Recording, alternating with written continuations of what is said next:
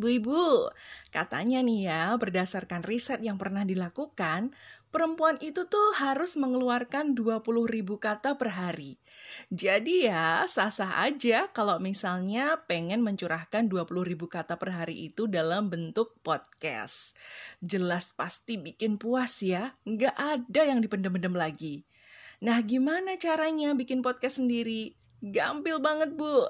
Langsung aja download aplikasi Anchor.fm. Setelah terinstall di HP Bu Ibu, Bu Ibu bisa langsung aja nih ngerekam suara. Keluarkan seluruh 20 ribu kata itu. Kalau udah puas, Bu, langsung di-save. Terus bisa langsung tambahin background music dan edit audionya kalau perlu. Nah, habis itu tinggal di-publish deh. Jadi deh tuh podcastnya. Dan langsung bisa terpublish di Spotify dan masih banyak platform podcast lainnya. Asik banget kan ya? Oh iya bu, semua fitur di dalamnya itu gratis loh, 100%. Jadi tunggu apa lagi? Makanya download Anchor.fm sekarang juga.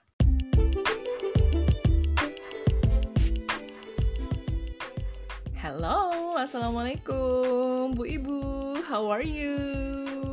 Pripun kabare? Gimana kabarnya? Sehat dan segar kan? Bugar dan semangat pastinya ya. Back again with me, Ibu Inung tentunya dalam the one and only podcast Bu Ibu yang tentunya akan selalu ngajakin Bu Ibu buat ngebuka wawasan baru atau wawasan lama yang terbarukan gitu. Maksudnya tuh biar tetap up to date gitu ya Bu ya. Anyway Bu, uh, tanggal 10 November kita memperingati Hari Pahlawan ya. Masih inget dong ya, 10 November. Nah, Bu Ibu masih inget juga nggak ya kira-kira sejarahnya? Pasti dong ya, nggak mungkin nggak inget. Pasti udah hafal di luar kepala. Kalau gitu jangan lupa dong Bu, ajakin anak-anak Ibu buat mempelajari ini ya, mempelajari sejarah kenapa kok 10 November itu dijadikan Hari Pahlawan di Indonesia. Oke? Okay?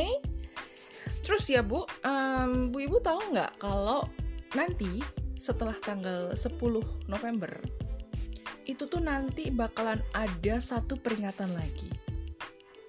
Gak jauh-jauh dari tanggal 10. Kira-kira ada peringatan apa lagi, Bu? Tahu nggak? Wah, nggak ngerti. Coba deh, coba Ibu cek kalender dulu deh, Bu Ibu. Tapi jangan lama-lama. Habis ngecek, balik lagi ke sini ya. Karena ada aku, Ibu Inung, di podcast Bu Ibu.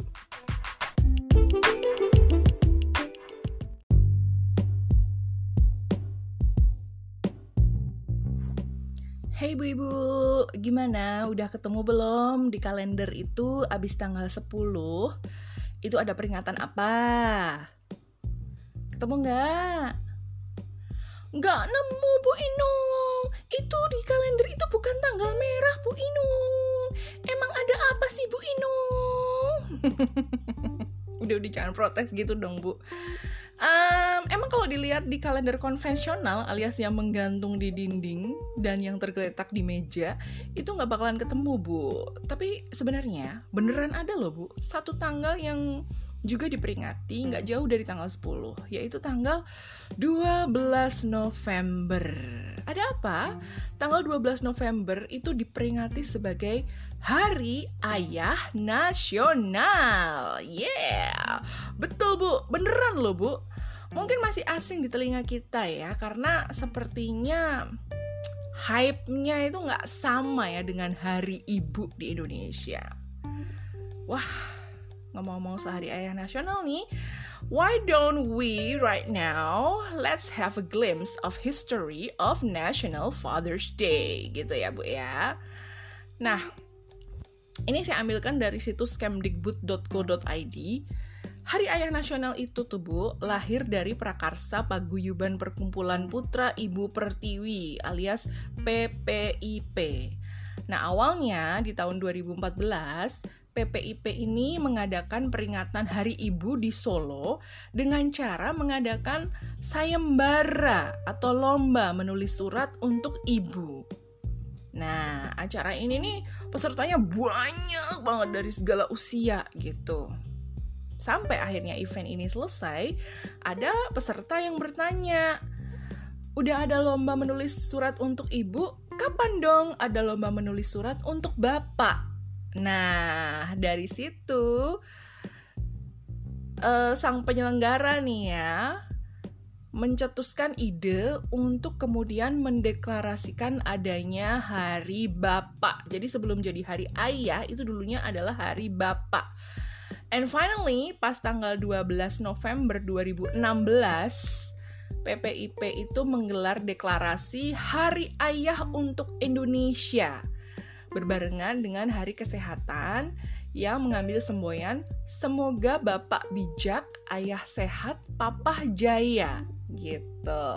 Dan ternyata deklarasi Hari Ayah itu juga dilakukan di Maumere, Flores, Nusa Tenggara Timur. So, finally akhirnya tanggal itu, tanggal 12 November itu ditetapkan sebagai peringatan Hari Ayah Nasional. Gitu ya, Bu ya. Jadi udah tahu ya uh, sejarahnya kenapa kok akhirnya Indonesia punya Hari Ayah Nasional. Anyway, kenapa ya kok perlu diadain Hari Ayah Nasional? Nah, pada waktu itu Ketua PPIP ini bilang bahwa perlunya ada Hari Bapak ya, karena waktu itu namanya Hari Bapak ya, bukan karena iri ada Hari Ibu tapi nggak ada Hari Bapak gitu. Nah, Hari Bapak itu dipandang perlu karena Bapak itu merupakan bagian dari keluarga yang juga tidak boleh diremehkan perannya loh, gitu. Nah, beliau bilang, bapak dan ibu itu adalah satu kesatuan yang tidak bisa dipisahkan. Kita butuh keduanya sebagai keseimbangan kesadaran kita sebagai anak. Hmm, gitu Bu, udah paham ya Bu ya? Terus terus Bu Inung, kalau pas hari ayah itu kita harus ngapain ya? Wah, iya ya, ngapain ya? kan kita bu ibu ya, bukan bukannya ayah ya. Well, um, sebenarnya nggak perlu ngapa-ngapain aja sih bu. Anyway, I think uh, it depends on how we look at this day gitu loh. Tergantung kita ngelihat hari ayah itu sebagai gimana gitu. Apakah kita melihatnya sebagai suatu hari yang spesial atau hari yang just like another ordinary day gitu. Maybe for some people ya Bu ya, menganggapnya sebagai suatu hari yang spesial. Uh, untuk anak-anak tentunya yang masih punya ayah, punya bapak, yang masih hidup, masih sehat gitu tentunya bisa uh, menjadikan hari ayah ini jadi hari yang istimewa gitu, menjadikan itu kesempatan untuk uh, apa ya, untuk mengapresiasi sosok ayah itu as a good father gitu loh. Bahkan mungkin uh, for some people juga adanya hari ayah ini jadi sebuah momentum buat anak-anak itu memberikan apresiasi kepada ayahnya berupa kasih sayang gitu, berupa cinta kasih gitu. Tapi bukan berarti harus nunggu hari ayah ini datang duluan ya buat mengekspresikan kasih sayang buat ayah ya. Kita nggak harus nunggu tanggal 12 November buat mengekspresikan betapa kita cinta dan betapa kita sayang sama ayah kita. Ya nggak gitu. Tapi mungkin di hari tanggal 12 November ini, di hari ayah ini, kita bisa membuatnya jadi lebih spesial gitu dengan uh, maybe we can spend more time together gitu loh dengan ayah kita gitu loh dengan bapak kita gitu. Ya bu ya. Anyway bu ibu masih punya bapak masih punya ayah masih punya papa punya papi anything you name it gitu loh. Nah mungkin bu ibu masih punya yang masih punya bapak yang uh, masih sehat masih hidup di usia beliau yang udah lanjut. Nah di saat hari ayah itu bisa jadi sebuah momentum yang pas untuk membuatnya jadi spesial. Ya, misalnya dengan menghabiskan waktu bareng-bareng dengan beliau gitu. Contohnya dengan bawa makanan kesukaannya gitu ya. Kalau misalnya uh, bu ibu atau pak bapak nggak tinggal bareng sama orang tua panjenengan gitu ya nggak tinggal dengan ayah dan ibu uh, panjenengan. Nggak tinggal nggak tinggal bareng nggak tinggal serumah gitu. Dan harus uh, visit ke tempat tinggal mereka. Mungkin bisa datang dengan bawa makanan kesukaannya di hari ayah itu. Terus makan bareng mungkin juga bisa jalan-jalan bareng. Mungkin bisa juga kasih kado spesial tanpa harus nunggu hari ulang tahun uh, ayahnya bu ibu gitu. Misalnya kasih apa? Kasih baju baru misalnya misalnya kasih sarung baru misalnya. Atau misalnya beliau punya hobi tertentu gitu.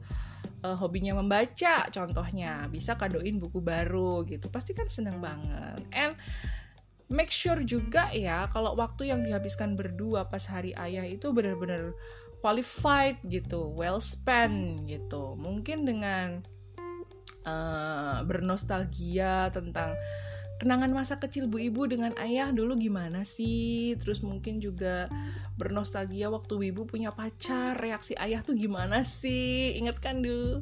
Inget gak dad? Inget gak pap gitu? Waktu dulu aku punya pacar pertama kali daddy tuh marah banget misalnya kayak gitu. Atau mungkin bernostalgia pas bu ibu nikah ayah itu gimana? Kayak gitu. Nah dengan saling bertukar cerita dan uh, mengekspresikan perasaan saat bernostalgia gitu kan uh, ayah itu jadi paling nggak akan mengingat lagi gitu loh kenangan zaman dulu gitu kan terus itu juga uh, nantinya bisa bermanfaat juga gitu loh untuk merefresh memorinya supaya tidak mudah lupa gitu ya kan dan tentunya bisa memupuk rasa cinta di antara anak perempuan dan ayahnya. Like most people say ya bu, father is a daughter's first love. Ayah adalah cinta pertama anak perempuannya, ya nggak sih? Ya nggak. Jadi hal-hal seperti yang aku sebutin tadi mungkin bisa jadi inspirasi bu ibu untuk uh, membuat hari ayah itu uh, spesial untuk ayah bu ibu di rumah kayak gitu. Tapi bu Inung, aku udah nggak punya ayah mungkin bu ibu ada yang berkata seperti itu. Atau bu Inung aku nggak punya kenangan indah dengan ayahku. Well uh, seperti yang aku bilang tadi di awal ya bu ibu ya bagaimana memaknai hari ayah ini tentunya tergantung dari cara pandang kita terhadap uh, hari itu sendiri gitu. Dan in my opinion gitu ya bukan sebuah kewajiban yang benar-benar wajib ain gitu hukumnya yang mengharuskan kita itu berlaku seperti yang aku bilang tadi gitu. Yang harus berkunjung ke ayah yang harus spend time together gitu. Enggak enggak harus. Karena semua itu tuh kembali ke diri kita masing-masing ya bu ibu ya. And these things reminds me of how important a father is gitu loh. Seberapa penting sih kehadiran ayah untuk anaknya gitu. Pernah nggak bu ibu dengar istilah uh, fatherless? Fatherless, fatherless. Nah, istilah fatherless ini pertama kali diperkenalkan oleh Edward Elmer Smith. Dia itu adalah seorang psikolog asal Amerika Serikat yang mengatakan fatherless itu adalah ketiadaan atau ketidakadaan peran ayah dalam perkembangan seorang anak. Nah, ketiadaan peran ini itu tuh bisa berupa ketidakhadiran baik secara fisik maupun psikologis dalam kehidupan anak gitu. Atau walaupun seorang ayah itu hadir secara fisik dan memberikan materi, tapi jika secara emosional dan psikologis dia itu tidak memenuhinya, maka seorang anak ini bisa mengalami kondisi fatherless itu tadi. Nah, do you know Bu Ibu, di Indonesia Indonesia ini disebut-sebut sebagai salah satu negara yang termasuk dalam kategori fatherless country atau negara kekurangan ayah gitu. Dalam tanda kutip ya negara kekurangan ayah. Bukan jumlah ayahnya yang berkurang bukan. Maksudnya adalah fatherless country ini merupakan sebuah negara yang masyarakatnya itu punya kecenderungan minim atau tidak adanya peran dan keterlibatan figur ayah secara signifikan dan hangat gitu dalam kehidupan sehari-hari uh, terhadap seorang anak di rumah. Nah, kenapa kok bisa minim? Well, uh, minimnya peranan ayah dalam pengasuhan anak di Indonesia ini bisa dikarenakan karena adanya pola patrilineal yang kental ya. Patrilineal, ngerti ya? Atau patriarki lah. Nah, di Indonesia sendiri peranan, peranan ayah dalam keluarga itu adalah sering disebut sebagai sang pencari nafkah yang bekerja keras di ranah luar uh, domestik gitu. Jadi memang dia harus keluar rumah untuk mencari mencari nafkah gitu. Sehingga ketika dihadapkan ke bagian untuk parenting dianggap nggak perlu lagi dibebani dengan tugas mengasuh anak. Gitu. Gitu ya. Kenapa kok kenapa kok kemudian uh, banyak yang fatherless istilahnya kayak gitu. Nah meskipun sejak dalam kandungan anak itu lebih terikat terikat dekat dengan ibu ya. Bukan berarti ya namanya ayah tuh nggak berkontribusi dalam kehidupan anak setelah kelahiran. Justru uh, peranan ayah dalam keluarga dan parenting anak itu besar loh ya. Paling nggak ada beberapa hal yang ayah itu harus jadi yang paling utama untuk ngajarin hal-hal seperti misalnya uh, prinsip-prinsip uh, hidup, ngajarin tentang uh, kepemimpinan atau leadership gitu, ngasih contoh how to lead, how to be a leader gitu, terus ngajarin tentang gimana menyelesaikan masalah gitu ngajarin anak untuk jadi pribadi yang solutif kayak gitu.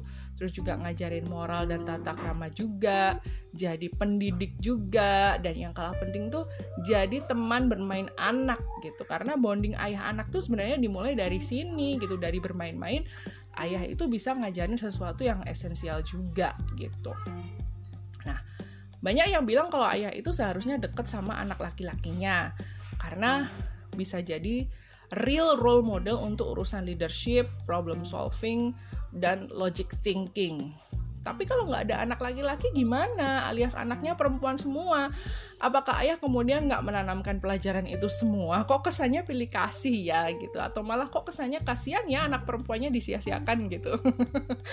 Padahal justru hubungan ayah dengan anak perempuannya itu harus baik gitu dan dan hubungan ini nih dibutuhkan sampai si anak perempuan itu dewasa nantinya. Nah, anak perempuan yang punya hubungan dekat dengan sang ayah tentunya akan memiliki rasa aman, punya self esteem gitu, ada ada confidence juga, ada kepercayaan diri, ada kepercayaan juga terhadap sosok ayahnya dan ada gambaran yang baik tentang melihat uh, melihat terhadap seorang pria gitu yang nantinya tentunya akan berpengaruh terhadap gimana dia akan berinteraksi dengan lingkungan sosialnya dan nantinya ketika dewasa nanti akan memilih pasangan hidupnya. Itu akan seperti apa gitu kan ya kan?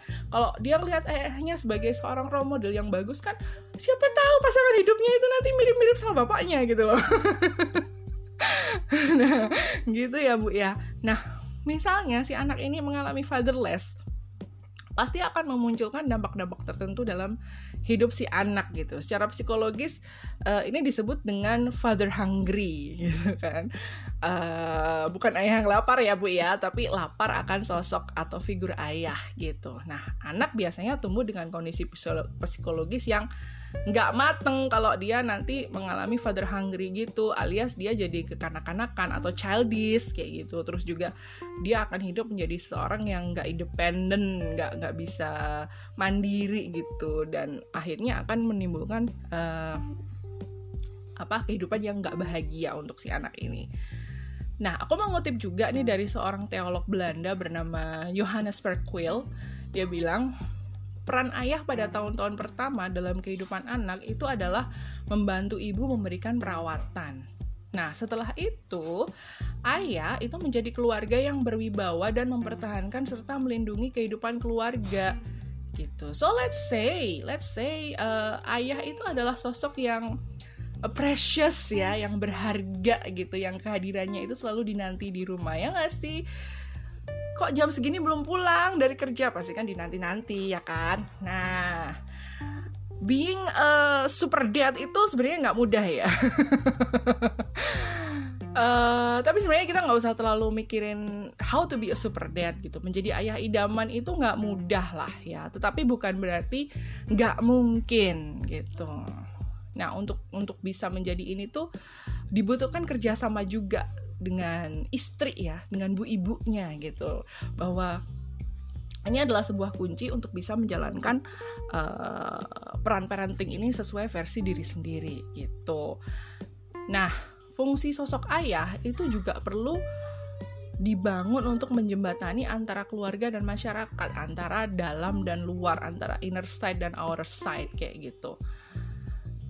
Uh, especially keterlibatan ayah dalam parenting, selain dukungan finansial tentunya, itu di antaranya bisa uh, dimulai dengan terlibat dengan aktivitas yang dilakukan sama anak kayak gitu. Terus melakukan interaksi dengan anak gitu ya. Diajak ngobrol bercanda kayak gitu. Ajak diskusi kayak gitu. Sharing bareng kayak gitu. Terus juga banyaknya aktivitas bermain yang dilakukan bersama-sama. Lagi-lagi bermain ya, memang sepertinya hal sepele. Dan buat apa sih dilakuin gitu loh setelah pulang kerja gitu. Tapi nyatanya memang bonding ayah anak itu tercipta lewat ini ya bu ya.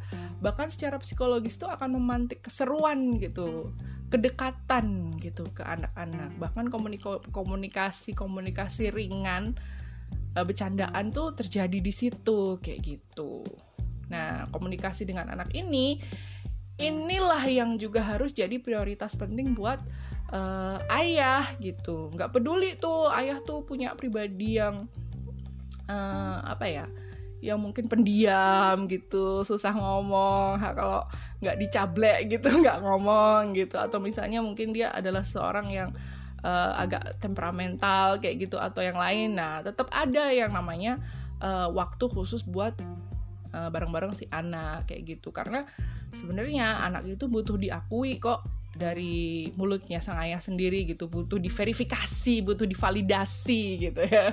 Kalau kata-kata zaman sekarang gitu ya butuh butuh validasi dari uh, mulut orang tuanya sendiri gitu. Misalnya uh, ayah itu sayang ya. Ya berarti ayah yang berkata di hadapan anaknya gitu loh. Kalau uh, I love you my son kayak gitu kan bisa. Contoh gampang aja ya. Bilang aja kalau uh, bapak sayang sama kamu misalnya kayak gitu. Atau kalau misalnya anak protes ya ayahnya tolong dong dengerin dong ya. Dengarkan dengan seksama. Apa sih yang uh, bikin anaknya tuh protes misalnya kayak gitu. Terus kalau ayahnya salah ya minta maaf lah. Kalau bisa ya tambah menerima hukuman seperti yang anak-anaknya terima kayak gitu loh. nah, hal-hal ini kan uh, bisa dimaknai kalau keaktifan ayah dalam parenting itu kan nantinya bisa bawa perubahan positif ya dalam kehidupan uh, berkeluarga gitu, terutama untuk uh, perkembangan dan pertumbuhan si anak, ya kan? Nah, Bu Ibu juga harus mulai bisa mengingatkan Pak suami ya, Bu, jika dirasa uh, kedekatan anak dengan ayahnya ini mulai berkurang, mungkin bisa diskusiin dulu sama suami, apa sih yang sebenarnya terjadi kayak gitu dan kenapa gitu? Kok kayaknya uh, bapak sama anak nih kok kayaknya nggak pernah berantem lagi sih gitu. Misalnya gitu kan. Dan mungkin bisa dipikirin juga gimana solusinya kayak gitu.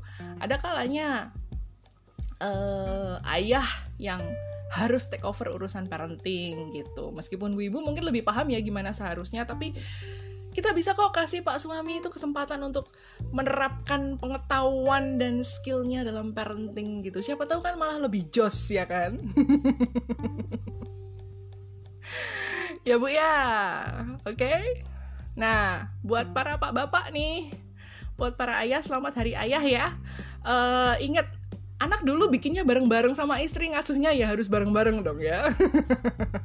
Moga-moga di hari ayah pak bapak bisa recall lagi gitu recall apa uh, memorize lagi gitu. Betapa excitednya dulu ketika mendapat kabar pertama kali akan jadi ayah gitu ya.